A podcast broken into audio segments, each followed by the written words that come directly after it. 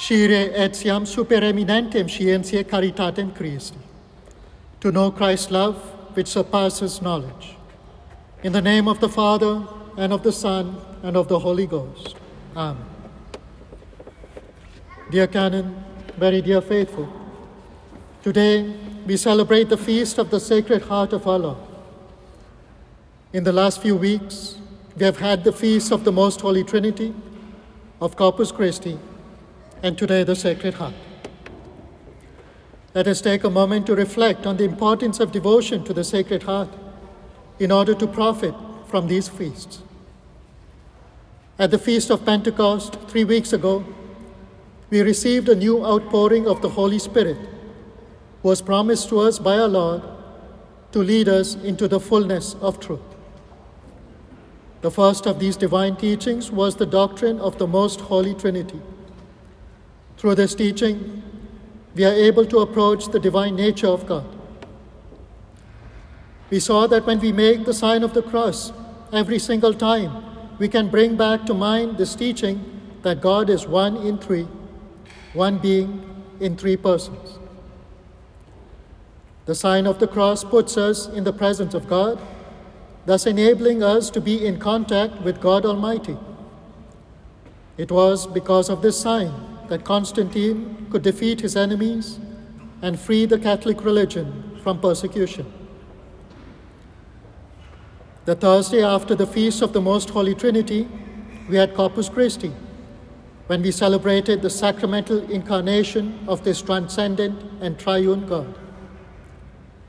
The same Holy Spirit brings to us the knowledge of the incarnation of our God. Though so completely different from us, he took upon himself our flesh so as to be like us in all things but sin. Once again, it is the Paraclete who brings to us the proper understanding of the union of the human and divine natures of our Lord. Holy Communion is a share in the life of the triune God the whole Trinity, who is essentially love, becomes fully a part of our human condition. God's whole life of perfect communion between the Father, Son, and Holy Spirit is shared with us. It is a gift given to us by God the Father through the death and resurrection of the Son and the outpouring of the Holy Spirit.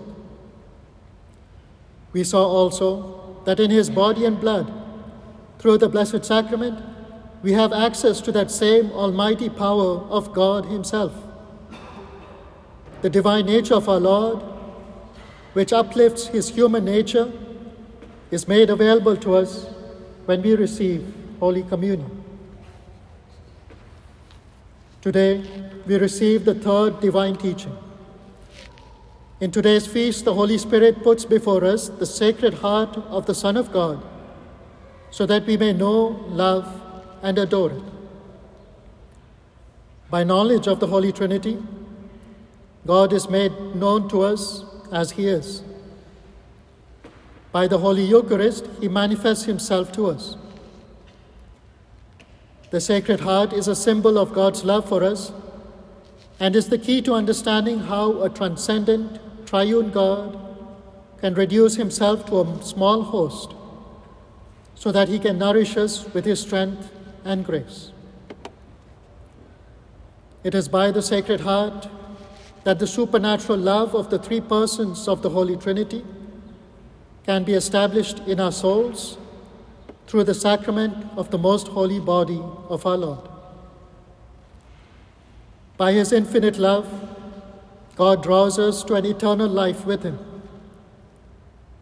The Trinity uses the created human heart of our Lord Jesus Christ, taken entirely from the body of the Blessed Virgin Mary, as the sign of a very human love that our Lord has for us. As human beings created by the same God, we are incapable of feeling that supernatural and infinite love that the three persons share. However, as human beings. We are more than capable of experiencing the human love of Jesus manifested to us through his sacred heart.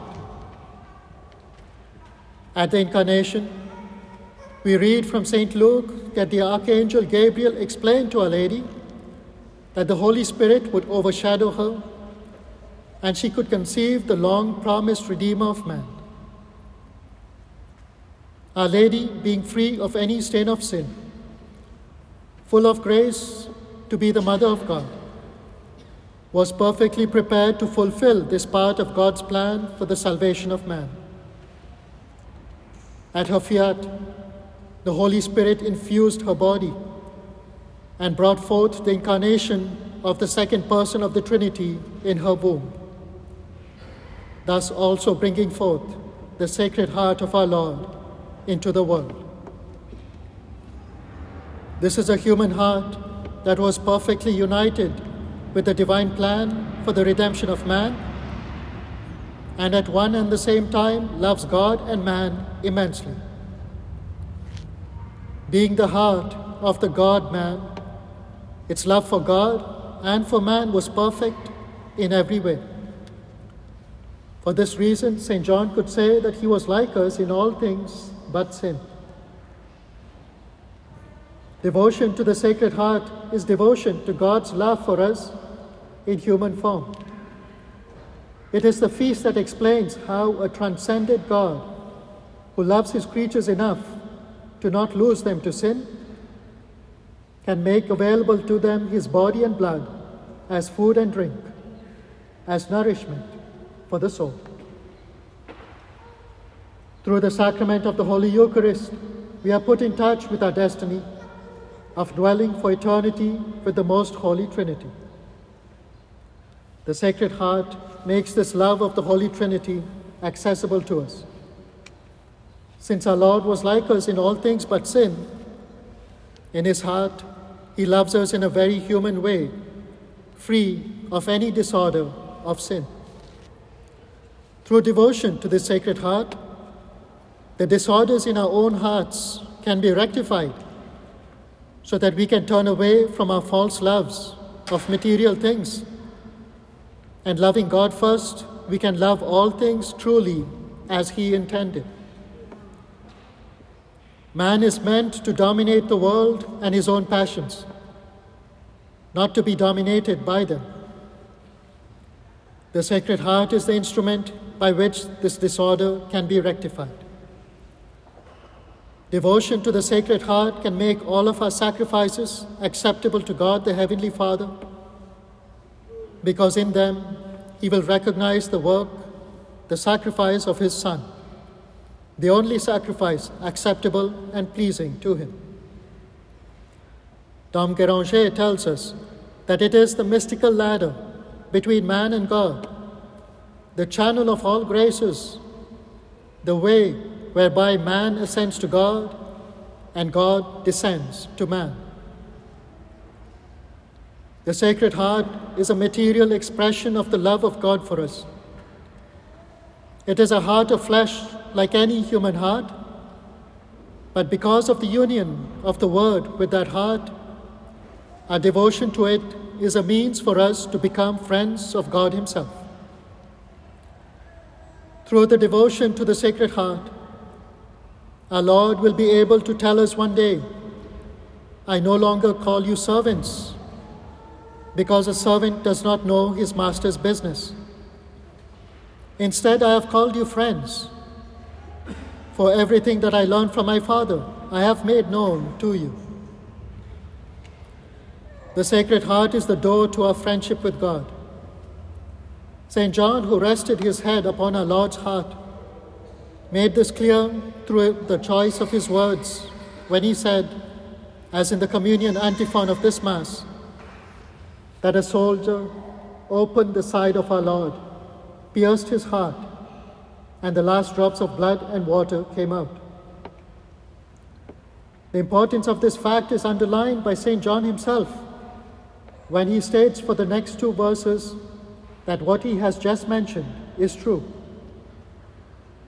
The scene of our Lord upon the cross at Calvary is the clearest expression of John 3:16 for God so loved the world that he gave it his only begotten Son, that whosoever believeth in him will have eternal life. Dom Guéranger states that on the banks of the river Jordan, the divinity of our Lord was manifested during his baptism when the voice of the Father was heard and the Holy Spirit appeared as a dove. Here at Calvary, the Sacred Heart was shown to be the means by which the life of the Trinity would be made available to us when it poured out the last drops of blood and water.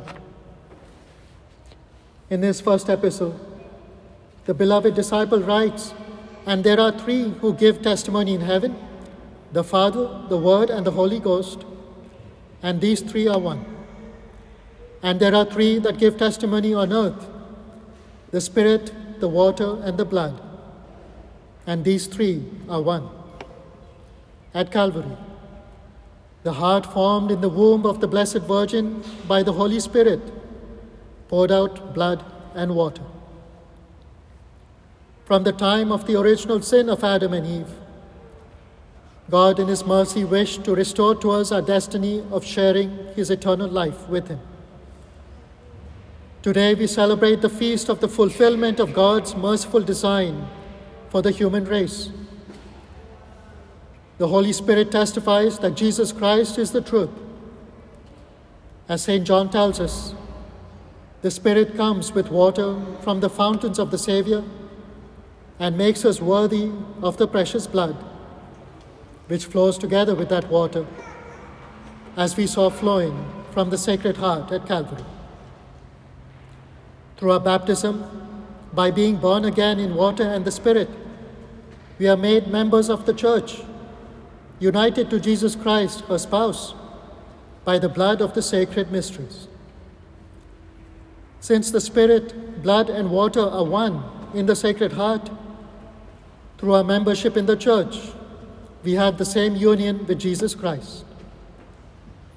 We are bones of His bones and flesh of His flesh and by our baptism, adopted sons of God and sharers of the divine life of the Most Holy Trinity.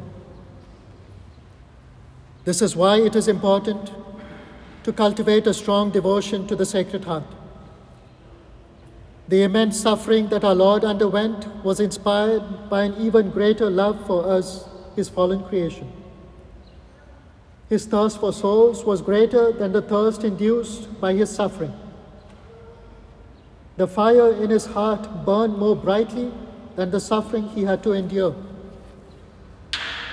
His heart was broken and spilled out all of its blood and water so that we may have new life.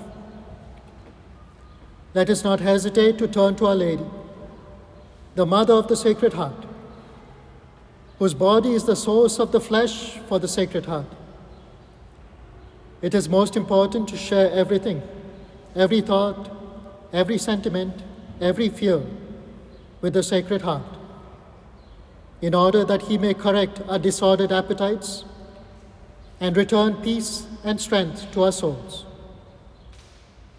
In this, Our Lady will be a sure guide to help us to learn to communicate in the silence of our hearts with the Sacred Heart of our Lord. O Jesus, meek and humble of heart, Make my heart like unto thine. In the name of the Father, and of the Son, and of the Holy Ghost. Amen.